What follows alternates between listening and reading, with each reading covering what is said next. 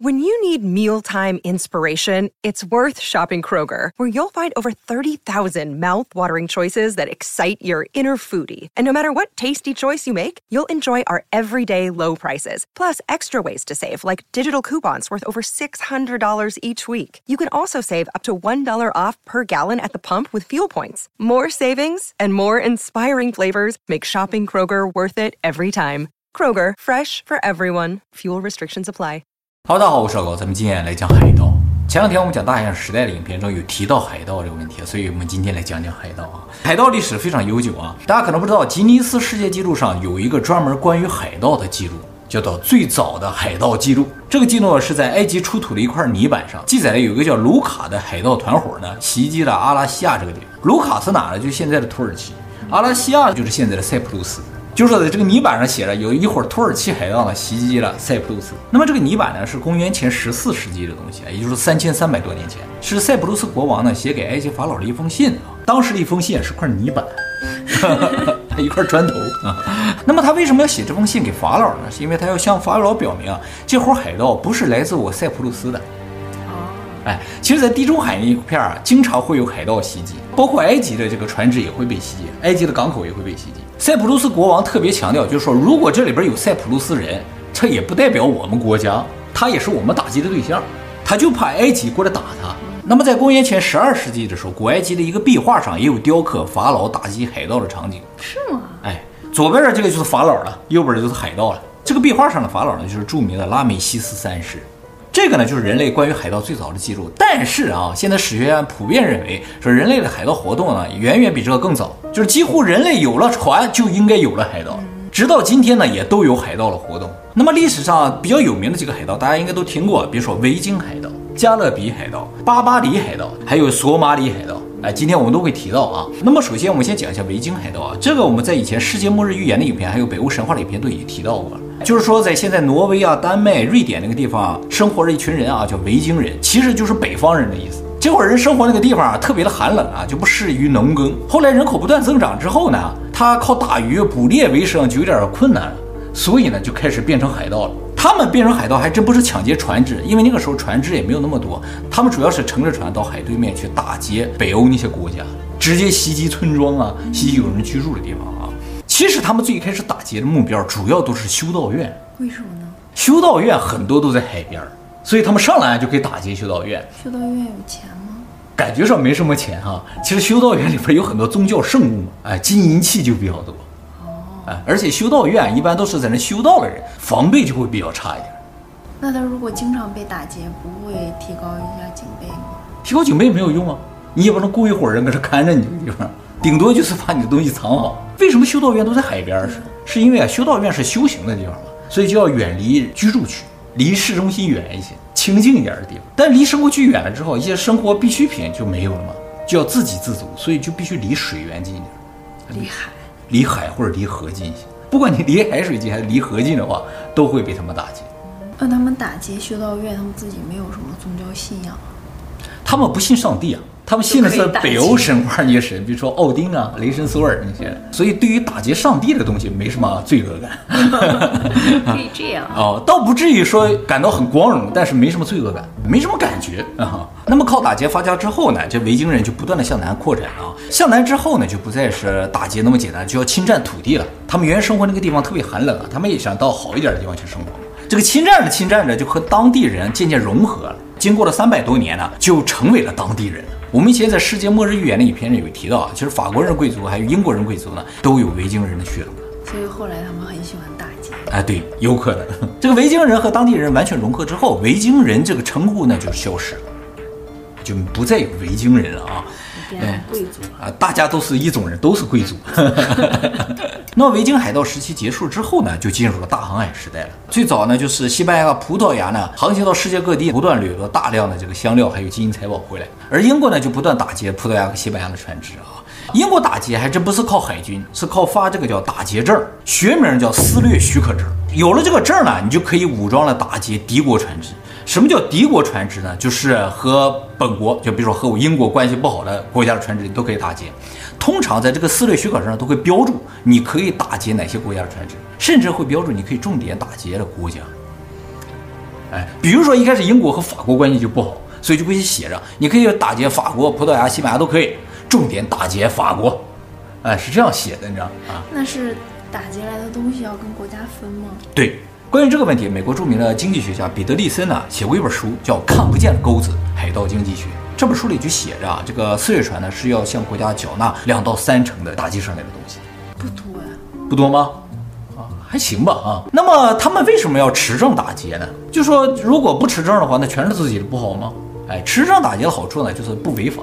也就是说，海盗行为本身是叫世界公敌。任何国家抓到了海盗，不管这个人是哪国人，这个国家都可以把他处决掉，人人得而诛之。但你要有了证儿，你如果被其他国家抓到了，你比如打劫别人没成功，被别人抓到了，你享受战俘的待遇。那别的国家也要遵守吗？你到我这儿来打劫了，你对啊，你有证儿，相当于你就是军舰。别的国家也承认？承认。其实他们为什么对海盗这么好？他们也希望海盗是自己人，你知道。哎，这海盗是哪个国家的都有可能。比如说，那个国家打击你，那你就可以成为他敌国的海盗，反过来攻击别人，是吧？后边还有军舰给你护航。所以啊，在战争年代，两个国家打海战的时候，都拼命的发这个打击证，就是想把海上及海盗尽可能揽到自己的手里。而且当时的欧洲国家没有那么强大的海军，想要灭掉海盗几乎没有可能。也就是说，海盗的实力有可能跟国家这个军事实力差不多。所以，既然灭不掉海盗的话，他们就会纷纷发这种证，哎，让你替我来抢劫，这也可以骚扰敌国嘛。反过来，对于国家来说，发这种私掠证呢，也可以一定程度上控制海盗行为。我给你发私掠证的话，你就会打劫我国家的船只了。反倒是，如果你去剿灭他的话，他加入敌国了，你就完了。海盗赚钱吗？海盗相当赚钱，因为那个时候啊，正好是大航海时代嘛，不停的从外边拿回来宝藏，你知道吗？所以海盗那个时候叫黄金时代。就是大航海时代背后有一个海盗黄金时代。那么英国当时发的打劫证呢，主要是针对法国、葡萄牙和西班牙。他打劫法国主要是因为他和法国有领土争端，呃，打劫西班牙、葡萄牙呢，就是因为上面有香料和金银财宝。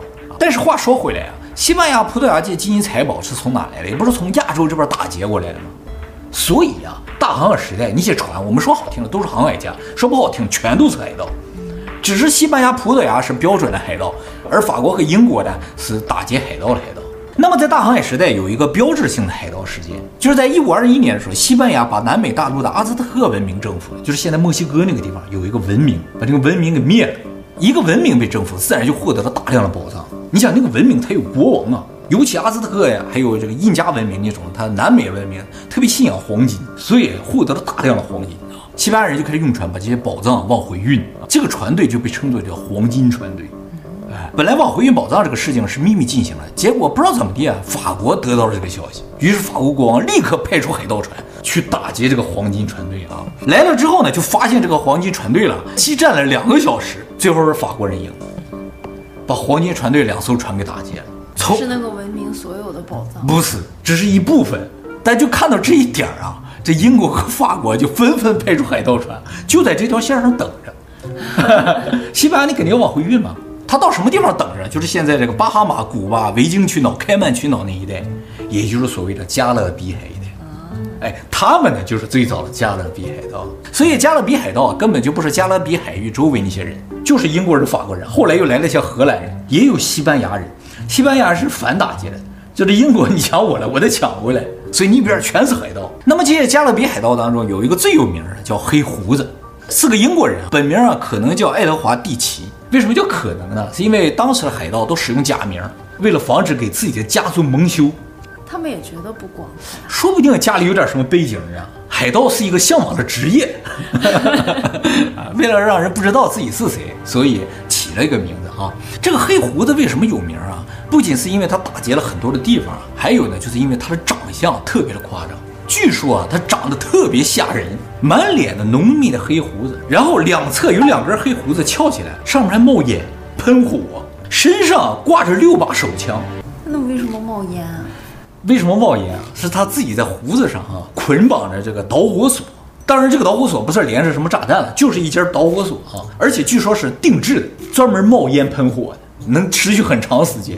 就有点像咱们那个鞭炮的呲花一样 那种，他打劫别人船只，就把这俩一点着，啪，开始冒火，然后就冲上去干什么？吓唬人。海盗打劫啊，也不能每次都真的去拼命，就是打个气势。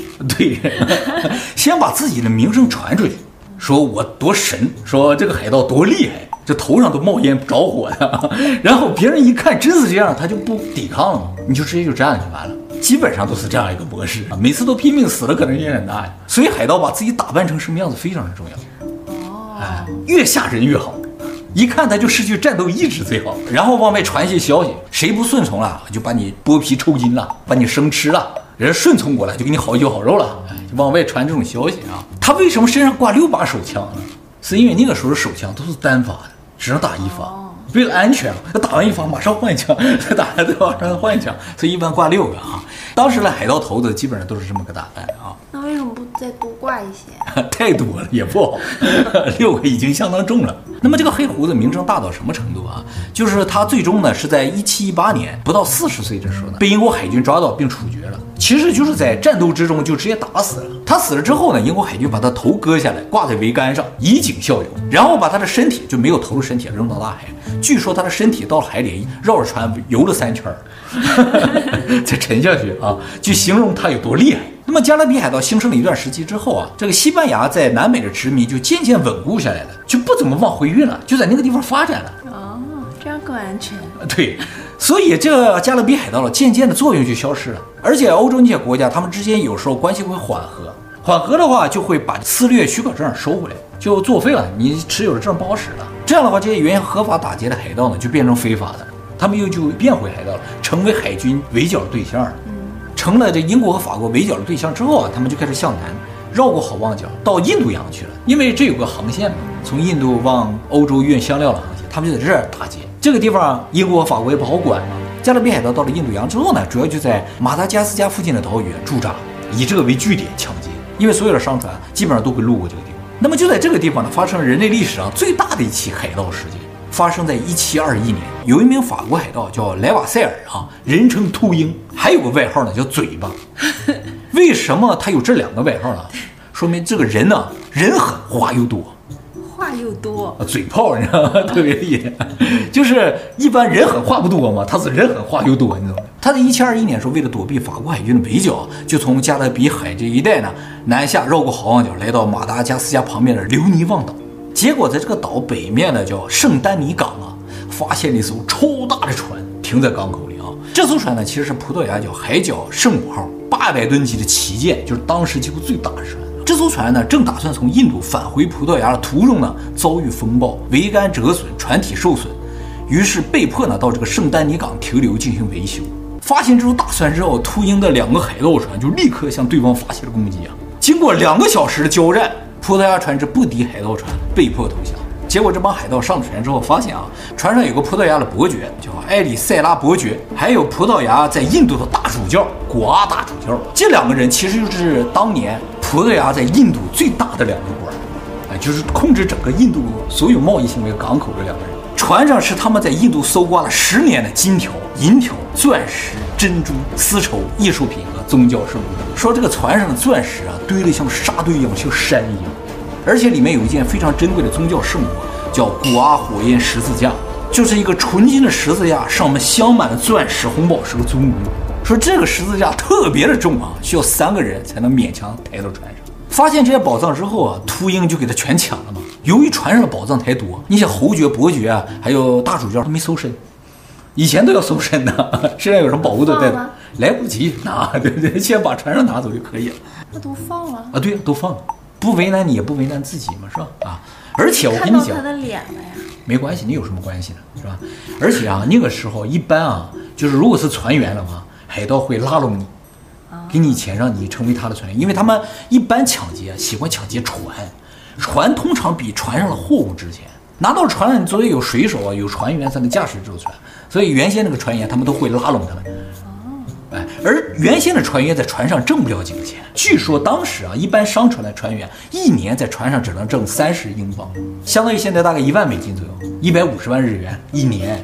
你当海盗一年能挣这一百倍，就是一年就是挣一百万美金，一亿日元以上，所以很多人愿意当海盗啊。而且你最后如果被人抓了，你也说当时海盗逼我去做海盗的，是吧？没有办法啊。你要赚到钱了，那就无敌了嘛，是吧？哎，原贝有点这个感觉。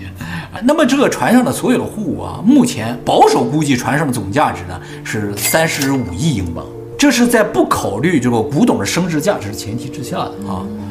就是面上的价值大概是这些，折合四十二亿美元，六千三百亿日元啊，一千三百六十亿新台币，两百亿令吉。秃鹰抢走这些宝藏之后呢，把一小部分分给了船员啊，据说每个船员分到了五万英镑，正常船员三十英镑一年，他是分了五万英镑啊，而且呢，每人还得到了一小撮的钻石，一小撮，一小撮是多少不知道，反正他有一个一个山那么多的钻石，剩下的宝藏就被他一个人拿走，全都藏起来。了，藏哪了没人知道。他藏好这些宝藏之后呢，自己也隐姓埋名了。后来就听说法国啊赦免海盗，因为法国想围剿海盗，他又围剿不掉，就说啊。如果你愿意投降啊，把你的赃物都上缴的话，那我就赦免你，你的船员也都解散掉就完了。一听到这个消息，秃鹰马上就联系法国，我赦免我吧，是吧？我不愿意当海盗了，我都解散。法国知道他打劫了葡萄牙这个船，就说你把这些货物都上缴了，我就赦免你。他不同意，然后自己就消失了。结果八年之后，一七二九年，他被当地人给抓着，就是马达加斯加人给抓着，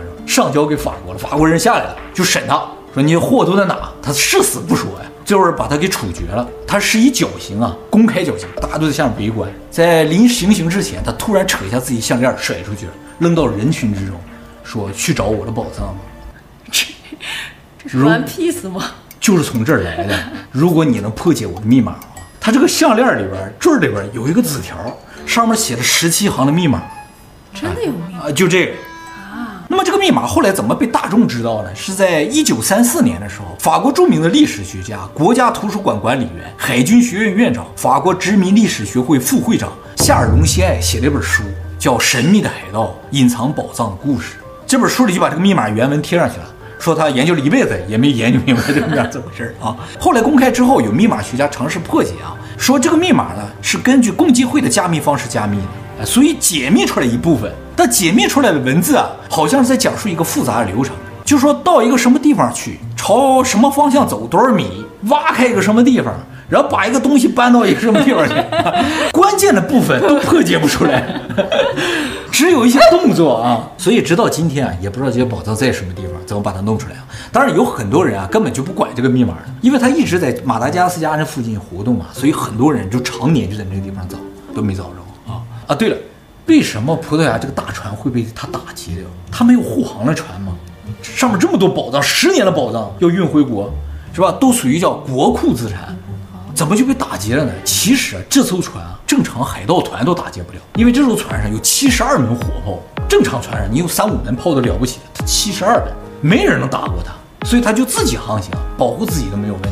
但是我刚才说了，他在海上遇到风暴，桅杆损坏了嘛，这个船体倾斜，他到了港口。他怕船上这些货物啊沉到海里边，把火炮都卸下来。哦，他想让这个船轻一点，上面东西太多，他不能卸宝藏啊，他只能学火炮。火炮一卸下来，被这个海盗发现，所以就是海盗运气好。嗯，哎，不然正常情况两艘肯定是打劫不了的。你们有个三五十艘，根本干不过这个船。那当年打击海盗的力度是不是很大呀？相当大，所以他才会去自首。对，正常情况下他也没什么机会了。就是国家发展出来的船，渐渐越来越厉害了。他拿那些钱就可以不再当海盗？可以啊，但是你被人发现了，我就会被抓起来。他可能也是换钱的时候就被人发现了。他有名呢。其实，在加勒比海盗几乎同一时期，还有一伙海盗非常的兴盛，叫巴巴里海盗。这伙海盗不是在大西洋上的，而是在地中海的。为什么叫巴巴里啊？巴巴里是野蛮人的意思。咱们打的皇室战争也好，部落冲突里边那个野蛮人叫巴巴里昂。Uh, 哎，就是野蛮人。其实他们就是大家在历史书上可能会看到的叫北非海盗。这伙人从哪来呢？是从奥斯曼帝国来。欧洲那边不是奥斯曼帝国和欧洲各个国家打仗吗？欧洲那边人他们有自己的海盗，奥斯曼帝国也产生海盗。他们打劫什么？他们打劫欧洲人，相当于奥斯曼帝国海军的一部分。他们打劫真的主要都是宗教目的了，因为欧洲都信奉基督教，他们信奉伊斯兰教，所以他们专门打劫基督教人。就是说，他们不仅抢钱抢人，把人抓回来直接卖了，变成奴隶。所以啊，白人在历史上有一段时间是奴隶，就是这个北非海盗盛行的时候，啊，抓了很多白人卖到非洲去当奴隶。卖白人努力和卖黑人努力不一样，黑人主要看你身体健不健壮、健不健康，白人主要看牙齿。当然，黑人有时也看牙齿，但白人就看牙齿。为什么？牙齿好说明你身体健康，而且就算你身体体格看上去不怎么样，牙齿好我也会要，因为说明你以前生活好，家里可能有背景。你告诉我你家是哪的，让他们交赎金，我就给你还回去。哦，所以他们经常就是打劫了白人。可以交赎金啊？交赎金也可以。因为你干活挣不出多少钱嘛，呃，卖你可能也卖不出几个钱的话，那就要赎金更好一点。那么后来随着欧洲各国军事实力不断变强，奥斯曼帝国不断变弱，北非政局又动荡，这个巴巴利海盗渐渐就被消灭了。它主要是被英国和法国消灭。那么说到这儿，我们一直在说海盗打劫各种宝藏宝物的，其实啊，大部分海盗打劫到的东西都不是宝藏，他们能打到什么东西不上船是不知道的。所以大部分海盗打到的都是些粮食、日用品这些东西，啊，都没有船值钱。所以很多海盗打着打着，船越来越多，钱没有越来越多，人也可能越来越多。还有前两天你问我一个问题，就说古代人怎么那么喜欢喝酒？对了，我看到古代片儿，你人都一天都没在那喝酒。我给你讲一下为什么。这个海盗就特别喜欢喝酒。你看到这个电影里边的海盗，每天都是好像醉得不行那个样子，为什么呢？是因为啊，如果要长时间在海上生活的话，就需要带上足够的淡水嘛。但是淡水有一个问题，一般放不过一个礼拜，它就馊了，长绿毛。就咱们现在的自来水都这么净化过了，你放一个地方放一周的话，它也会长毛的。所以在船上水放不了多久，只有酒可以一直放着，而且越放越好喝。那么酒为什么可以放这么长时间呢？是因为里边有酒精杀菌。再一个就是有些酒里边，他们给你放一些柠檬，放什么，就补充维生素 C。船员长时间不摄取维生素 C，就不吃水果的话，会得坏血病。为了不得病，他们也经常喝酒。所以大部分船员其实都是有非常严重的酒精依存症。还有就是，大家在电影里会看到，就海盗一旦上岸了啊，除了喝酒之外，就是找女人呐、要不就是赌博。为什么他们那么喜欢找女人和赌博呢？是因为船上不允许带女人，也不允许赌博，因为这两样东西啊会引起男性的争端。海盗是绝对不允许在船上有争端的。就是说，海两个海盗之间如果有矛盾，你们想决斗，在船上是不可以。到了岸边，你们到岸上决斗。而海盗怎么决斗呢？就是用剑的话，就两个人背靠背，一转过来，看谁先把谁扎死。火枪也是一样，背靠背站，三二一，一转过来，看谁先把谁打死，都是这样决斗啊！不到一就转过来，那就没有办法了。所以船上的生活是相当的无聊的。那没有女海盗？呃，几乎没有。如果你把女人带上船的话，你和那个女人都要流放到一个岛上，或者是你在船上犯了什么错误，也会被流放。反正你只要在船上不引起争端就可以，干什么都是可以。海盗是相当自由的。我以为抢酒抢吃的。海盗的生活其实并不像大家想的那么惨。海盗啊，特别讲究公平，就连海盗头子都是投票选举。嗯，正常的商船不可能。商船的话是谁投资，就投资方来决定谁是船长。船长有无上的权利，就船员不听话了，想怎么处理就怎么处理。但海盗不一样，海盗是民选的。民选的话，海盗头子就会对海盗特别的好，你知道。他不好的话，下次他就被选下去了。多长时间？什么时候都可以选。如果你觉得现在这个船长或者这个海盗头子不行，你就可以提起说要重新选举我们的头，然后呢，就你和那个海盗上去演讲，就跟现在的选举是一模一样的。谁演讲赢了，谁就是新的海盗头。在这个演讲里，你就要说我要为大家谋怎样的福利啊，对大家才能好，不然的话你选不上啊。而大部分海盗船都规定啊，就是所有的船员在饮食和金钱上都是公平的。什么意思呢？就是一旦掠到了货物，所有普通船员分到了，大家都是一样。但是要求什么？你在打仗的时候不能往后退，你往后退就给你扔到岛上，扔到无人岛上之后啊，通常给你一把枪，就是用来了断。那么由于海盗是个非常公平的职业，而且挣的很多，所以大部分去当海盗人都是自愿的。啊，你不自愿去当海盗会有什么问题啊？就是你在家，你很有可能被国家抓去当海军，也要面临生命危险，而挣的很少。啊，所以很多年轻人在那个时候，尤其是国家动荡的时候，都愿意去当海盗。还有一个就是海盗为什么总是一个眼一个胳膊这种缺胳膊少腿的形象？就是在海上一旦受了伤，这伤口如果不愈合，就会立刻砍掉，以防止它蔓延，甚至可能传染其他人。他们特别怕海上有瘟疫发生，全船就都灭了。那么现在由于沿海国家一般都有比较强大的海军，再加上联合国的干预啊，所以海盗呢已经变得很少了。只有在一些比较偏僻的海域或者是政局动荡的国家沿海呢，才会有大规模的海盗啊。最典型的例子呢就是索马里海盗。索马里呢，位于非洲的东北角，也叫非洲之角。这个国家呢，在一九九一年的时候发生政变啊，进入了无政府状态。它旁边的海域呢，就进入了无人管理的状态。很多其他国家的这个捕鱼船就到这个地方来打鱼，当地渔民呢，为了保护自己的资源，就开始武装化，最终呢，就演变成了索马里海盗。就是他们一开始是为了保护自己的资源，后来发现啊，保护自己资源还得自己去打鱼，不如去抢他们。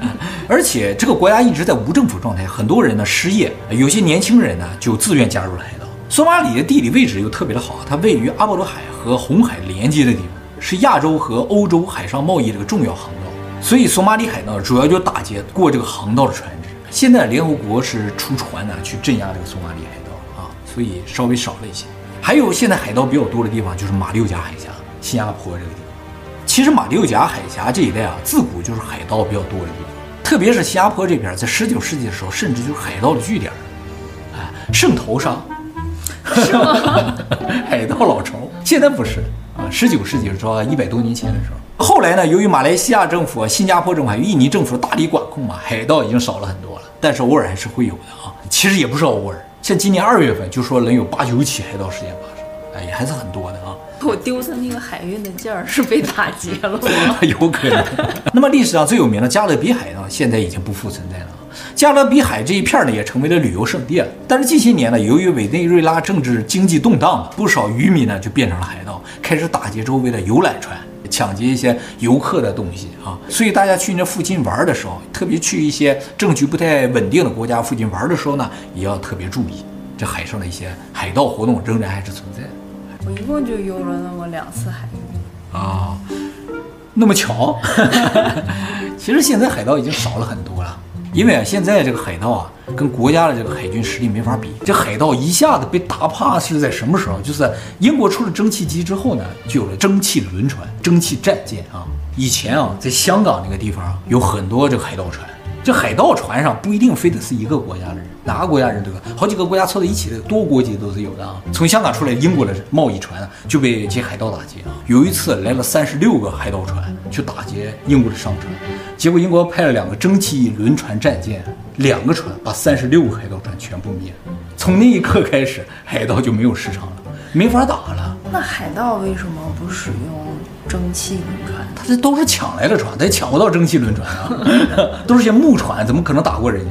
甚至有一叶扁舟的那种，怎么可能打 打过人家？